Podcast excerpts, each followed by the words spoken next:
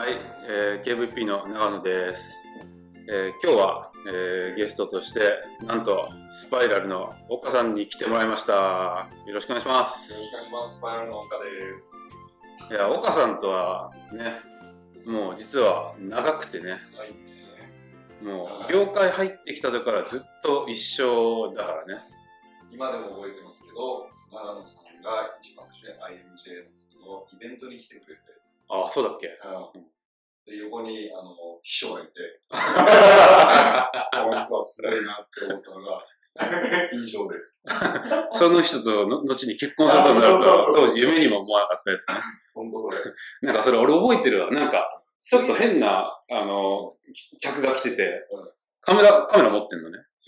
で、うちの嫁もずっとポーズを撮って、写真撮ってて、なんだろう、この人って。あの時は本当ね、懐かしい。懐かしいね。まあ、そういう、実は、聞いてる人はあんまり知らないかもしれないですけど、岡さんと僕はそういう結構長い付き合いの、もう VC 業界の盟友と言ってもいいような感じでやらせてもらってるんですけど、まあ、それがいつの間にか、IMJ、IMGIP を経て、いつの間にかスパイラルという独立系の VC に、転身したということで、聞いてる人はスパイラルっていうのがどういう VC なのかっていうのはあんまり分かってないかもしれないんですけど、まあでもそもそも最初のどういう経緯でその IMGIP 始めて、でどういう経緯で IMGIP からスパイラルやってるのかっていうのをざっくりとでいいからちょっと教えてもらっていいですか。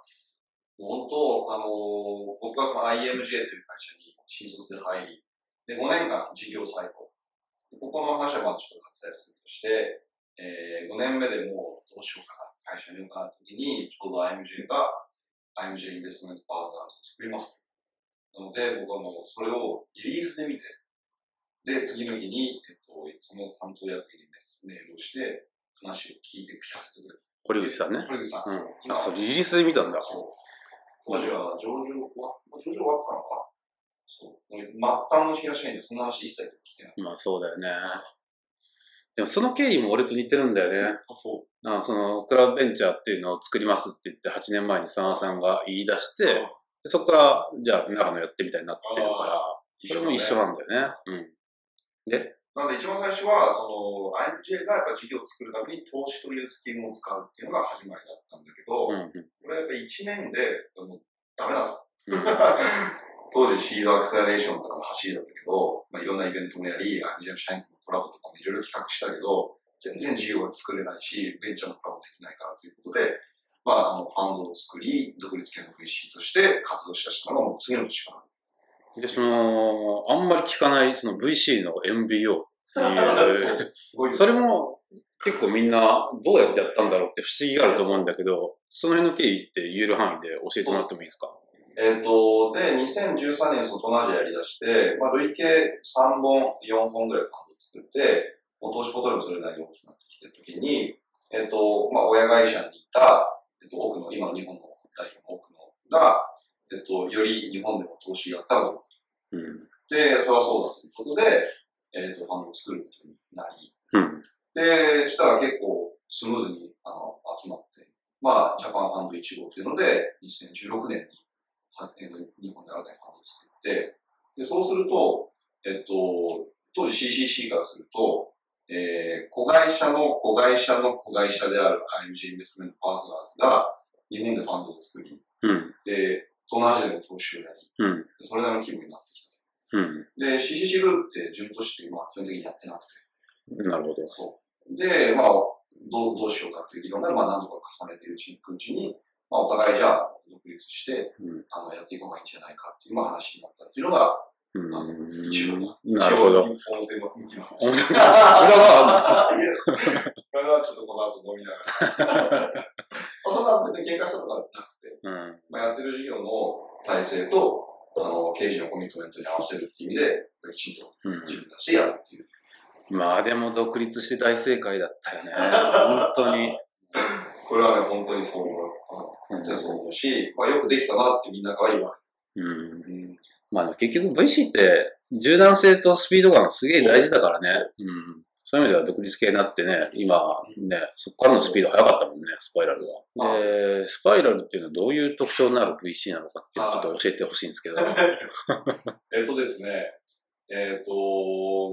僕らは結構その、いわゆるこの、なんていうかな、王道のこうトップティアの VC の方々がいるとすると、うん、そこに追いつき追い越せのアリュー VC みたいな立ち位置を結構好んでいってます。あ、アリューを好んでる。はい。僕らはそう思っていて。なので、やっぱり当時からシリコンバレーのシードとか、日本のシードアクセルション流行ってるんだったらアジア行こうよって言ってきたし、うん、なんかその、いわゆるアクセラレーターとか他の VC とかやらないんだけど、うん、やることで絶対将来的にいいことがありそうだねって受けてやったし、とか、あとは、まあ、その、日本においても、まあ、今回、あなたのセールスのファンとかも、他じゃ絶対やらないけど、うちだったらやれそうだねということで、他がやらないことを積極的にやるっていう、まあ文化とかマインドセットはあるかなっていう気がしますね。うん、なるほど。なるほど。そのビジョンがあんなでかいファンドを作ったっていう。いくらのファンドだっけ？今、ジャパンファンドは1号が70で、うん、今2号を、ファーストクローズして、今これは100から110でやってます。実はその裏で目的ファンドが1個あって、それが今40ぐらいかな。で、今回、清野さんのが70から100ぐらい。すごいね。結構、スピードで言うと、かなりのスピードで AM がいってるっていう。うん。で、その、今出てきたセイノートのファンドを、岡さんがメインで見ていくという話で、このファンドについてもちょっと教えてもらってもいいですか？はい。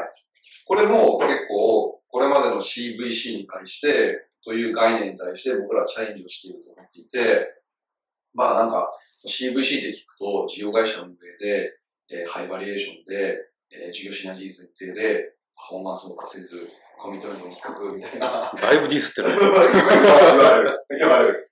マジっすか？僕そんなこと思ったことなかった。僕も思ったことないけど言われる。一般的に言われる。一般的にね。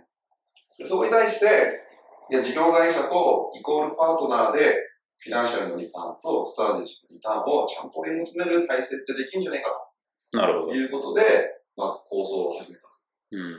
で、なんで今、実は CVC って言ってなくて、そう。リリースとかじゃなくて、セクターフォーカスファンドって言ってて。あ、そうなんだ。気づかなかった。で、ファンドの名前にも性能さんの名前入ってなくて。あ、そうなんだ。ロジスティクスイノベーションファンド。っていう、その、個社じゃなくて、その個社がいわゆるこう入っているマーケットそのものを投資対象としていこうっていう。なるほど。じゃあ領域は決めてるけど、ちなみにその性能さんの方から、これ投資したいんだよね、みたいな上がってきたのが、岡さん的に君だとどうすんだ？いいそうです。表向きは、いやいや、もうちゃんと言って。ちゃんとフィナンシャルの、スタンドアローンで、この会社が成長して投資対象となるかっていうデューディをちゃんとやります。なるほど。一方で、したからといって、なんていうのかな、リスクはこうですとか、投資したとてこれぐらいのリターンしか出ませんっていうのは、一応、指名するじゃないですか。その上でも、いや、ロジスティック業界だとか、あるいは、性能者として投資すべきっていう、事業会社の意見があるんだったら、それはちゃんと聞かなきゃいけないと思っていて、その上で判断をしていきたいと思っている。ちなみに投資判断は GP だけなんで、僕らだけで決定できる形になってる。GP に性能は入ってない。あ、そうなんだ。で、投資対象はロジスティックとか物流系。まだ投資はしてないよね。まだゼロです。まだゼロです。なるほど、なるほど。そんな感じのファンドと。これが、不思議なことに、こんだけ仲いいのに、まだ一社もコインベストしてないっていう、信じられん。大変申し訳ありません。もう、出禁にしようかなっていうことになったんだけど。不思議なことにね。本当だよ。聞きたいのが、その34社投資していて、その、一番伸び盛りのとことか、その勢いあるとこってどういうところですか？これはですね、すごいんだけど、1号案件が実はビズリーチで、1号ビズリーチ？あ、そうなんだ。で、まあ、ビズリーチを除いて、アーリーステージから投資させてもらったところで言うと、千葉が担当している、これオープンしたのかな？暮らしのマーケット。ああ、ここからも投資してるんだ。でも、この前公表されてたよね。あ、そうそう、この前したんですよ。ずっとステージだったんだけど、むっちゃ伸びてる。車伸びてるね。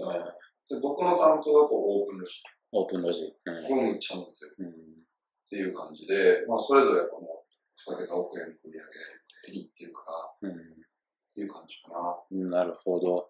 クラマはね、CM とかもやったけど、すごい伸びてるっていろんなところが聞くからね。いや、本当にすごい。で、結構、ビナーテイクストールをやり遂げそうな領域だし、もう多分ね、塗り替えられなくなってる。あ、そう。結構でも、競合のに、多いよね。だから、よく言われるんだけど、そのクラシファイド系だとか、地域 SNS だとか、まあ、純粋に Google の検索エンジンとかっていうのはなるんじゃないかって言われてるんだけど、僕らが一応思ってるのは、やっぱりその、あれってサプライヤー、サービス維新なんだけど、端的に言うと、サプライヤーのレビューがものすごく溜まってて、要は例えば埼玉県の秩父エリアの、なんか清掃業をやってる方のレビューとかが溜まったり、彼らにダイレクトで発注ができて、っていう、ここのレビューデータとか、そのトラクションデータが全部溜まってて、で彼らもそこで受けた仕事を、これもよく言われるけど、中抜きして、ちょっとにやるんじゃないかって言われたけど、レビューがたまたま次の仕事につながるから、クラマー経由で発注してくださいって言って、だからなんとも知らない、その、例えば掃除とか、なんかね、引っ越しとか、普段目につかない人たちのレビューが500とかなんですよ。ああ、なるほど。そう。で、これは多分ね、もう塗り替えられないから、だから食べログのレシピ的な立ち位置に来てる気がします。ああ、じゃあ、ああいうビジネスの勝ち筋っていうのは、やっぱりレビューが溜まってるっていうのは重要。SEO にも効いてくるし。地域かけるなんかそうサービスソリューションで検索すると、多分必ず暮らしのマネとか出てくる世界が多分見えてきていて、これはサービスサプライをちゃんとエンゲージできてるから。なるほど。で、ここに多分決済だとか、いろんな、彼らの事業に対する BI ツールだとか、そういうのが出てくるから、もう、ここは多分ね、加戦するんじゃないかなって期待してます。おー、なるほど。僕担当じゃないけど。千葉ちゃん担当。千葉ちゃん担当。そう。なるほど。その結構 B2B も B2C も関係なく投資してる感じなんだよね。そう。だいたい全体で月に何社ぐらいと合ってるの？うちコンタクトリストっていうのを毎月まとめていて、だいたいそれが、なんで、これまでだから3、4人だったんだけど、15から30ぐらいまで月がある感じかな。それぞれ、まあ、10社ぐらいやってるかな。ってことは全体で言うと、3、40名ぐらいと毎月会っていると。なるほど、なるほど。その、まあ、でも、まあ、毎月結構な数の企業家と会うわけじゃん。その中で、お、こいついいな、みたいな、ビビッと来るって、どういう人が来たらビビってくる感じなんですか？これね、各個人で違うと思うんだけど、僕が、来るのは、まず、僕が理解できない人。なるほど。なんでこの人こんなに事業に打ち込んでんだろうとか、よくこんなことできたなとか、こんな人周りにいねえなとか、そういうこう、僕らが理解できない何かを、僕が理解できないものとか、僕の想像をはるか斜め上を超えていくような何かを持ってる人が来ると、無一気に興味が湧く。プロダクトで言うと、G-Works っていう介護事業施設。はいはい、G-Works。いい会社だよね。あそこもお二人ともなんか、まあ、いわゆる技術者出身で、すごく優しい感じなのに、やってることゴリゴリのもうエンジニアリングで、それこそセンサーの技術も自分たちで取り入って、メーカーと直でゲートウェイ集作って、で、クラウドサイドも、センサーからいろんなデータ来るのを平準化するアルゴリズムとか、そこからこの書き方ができるのかどうかみたいな、を読み込むようなシナリオとか、でそれをこう、発泡して見えるようなアプリケーションの例を全部チームで作ってて、こんなの絶対作れねえな、みたいな。なるほど、なるほど。みたいな、なんかそういう圧倒的ななんかね、突き抜けてるかみたいなところが結構ありましたね。その見た目はね、よく言われるんだけど、なんかまあ、弱い、優しい感じだから。あったことあるんですよ。結構ね、VC にはあんまり愛されなくて。VC の皆さん結構こう、うわーって言ってオラオラ系が好きだからね。あ、じゃあ、やっぱりビジョンというか、その、目線がちょっと人と違うような人っていうのが刺さりがちに。でも、それって第一印象じゃん。でも実際にデューディルしていくと、何を重要視するかって微妙にファームによって違うじゃん。プロダクトなのか、事業計画なのか、今の KPI なのかみたいな。それはどこを重視してるの？それでうちは結構、なんていうのかな。ある種ドライに見てるところがあって、最低限のダインサイドリスクがきちんとこう、まあなんかヘッジできてるかっていうのが一定にいますね。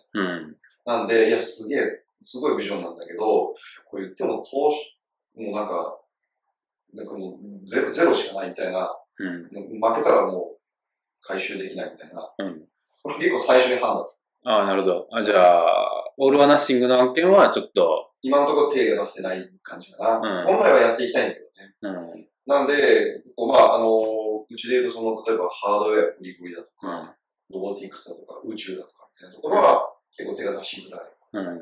でも、その中でも擬態に出させてもらったりとか、攻めてはいるんだけど。そうだよね。なんか、手堅い投資をする VC ってイメージがあるよね。スパイラルは。そこは結構、まあみんな金融ファイナンスの人たちが多いっていうのもあって、例えば、どういうところにそういうのが出てくるかっていうと、事業計画のちゃんとシミュレーションを、まあ、やって、で、松竹梅作ってみて、それが本当に、起こりうるかどうかっていうのを議論したりとか、っていうのをやるんで、いわゆるだから、そういう意味でもドシードやからしてる。なるほど。なるほど。で、なんでそういう、まあ、投資対象たるかっていうのは、まあ、第一のやっぱりプライオリティであるんだけど、そこから先は結構、個人に委ねられてるところがあって、だから僕とかは、結構人が投資しないところを絶対投資したいってずっと思って。他のキャピタリストが。そうそう。意外とね、ベンチャーキャピタリストの皆さんが拒否しているようなところを救ってたりする。ダウンラウンドで広いったりだとか、もう受け手がいないのを全部、譲渡を受けたりとか。例えばで言うと。例えば、シップ&コーなんかは、とあるファンドが、満期で、全部出したり。それを全部引き受けて、さらに新株を出してるんで、発行体っていうか、社長と僕しかいないんだ。そうなんだ。とか、もやってるし、あとやっぱり僕らのクロステックとか掲げてみて、産業変革型とか、まあ、負の大きなインダストリーに対して、何かこう、くさびを打ち込んでいくんだし、みたいなのが好きで、オープンジェクト物流だし、あと、まあ、千葉の担当だとね、寄り添うっていう、ね、市場っていうところもあるし、仕立てるみたいに、縫製工場ネットワークしないとか。ああ、仕立てるもポートリオなんだ。あと、僕だと空人っていう中古研究のマーケットです。結構アナログで、風だらけみたいなところを変えていくのって今のところ結構好きですね。なるほど。なるほど。あ、でも投資ジャッジっていう意味だとなんだろうね。まあでも経営者の熱意が一番大きいかもな。やっぱり。まあ、そこはもう間違いないよね。間違いない。なんかもうこの人に預けたら、やっぱさ、億円単位を預けるわけだから、もうこの人に預けたら、なんとかしてくれそうだとか、この人が失敗するんだったらもういっかって思えるところはあるよね。まあそこはね、やっぱりウェッター部分なんだよね。そう、本当に。大きい。どんだけプロダクトいけてても、どんだけマーケットいけてても、一緒に心中できるかなって思った時に、ちょっと難しいかなって思うと、そこからスイッチ入んない。やっぱりこの人好きだなっていうのってやっぱ大事だよね、本当に。言語化できないけどね。言語化できないけどね。で、ぶっちゃけそれがあるから、プロダクトのいいとこ探したりだとか、マーケットのいいとこ探したりだとかして、そうなんだよ。この人好きになれねえなと思ったらね、いいとこ探さなくなっちゃうもんね。それはあるな。だからやっぱ VC とかキャピタリストによってポートフォリオって全然変わってきちゃうからね。やっぱ、俺にはこの人ちょっとケミカル的に合わないから、あの人とはバッチリ合うとかね。やっぱあるもんね。岡さんに合う企業家はどういう人なの？どうなんだろうな。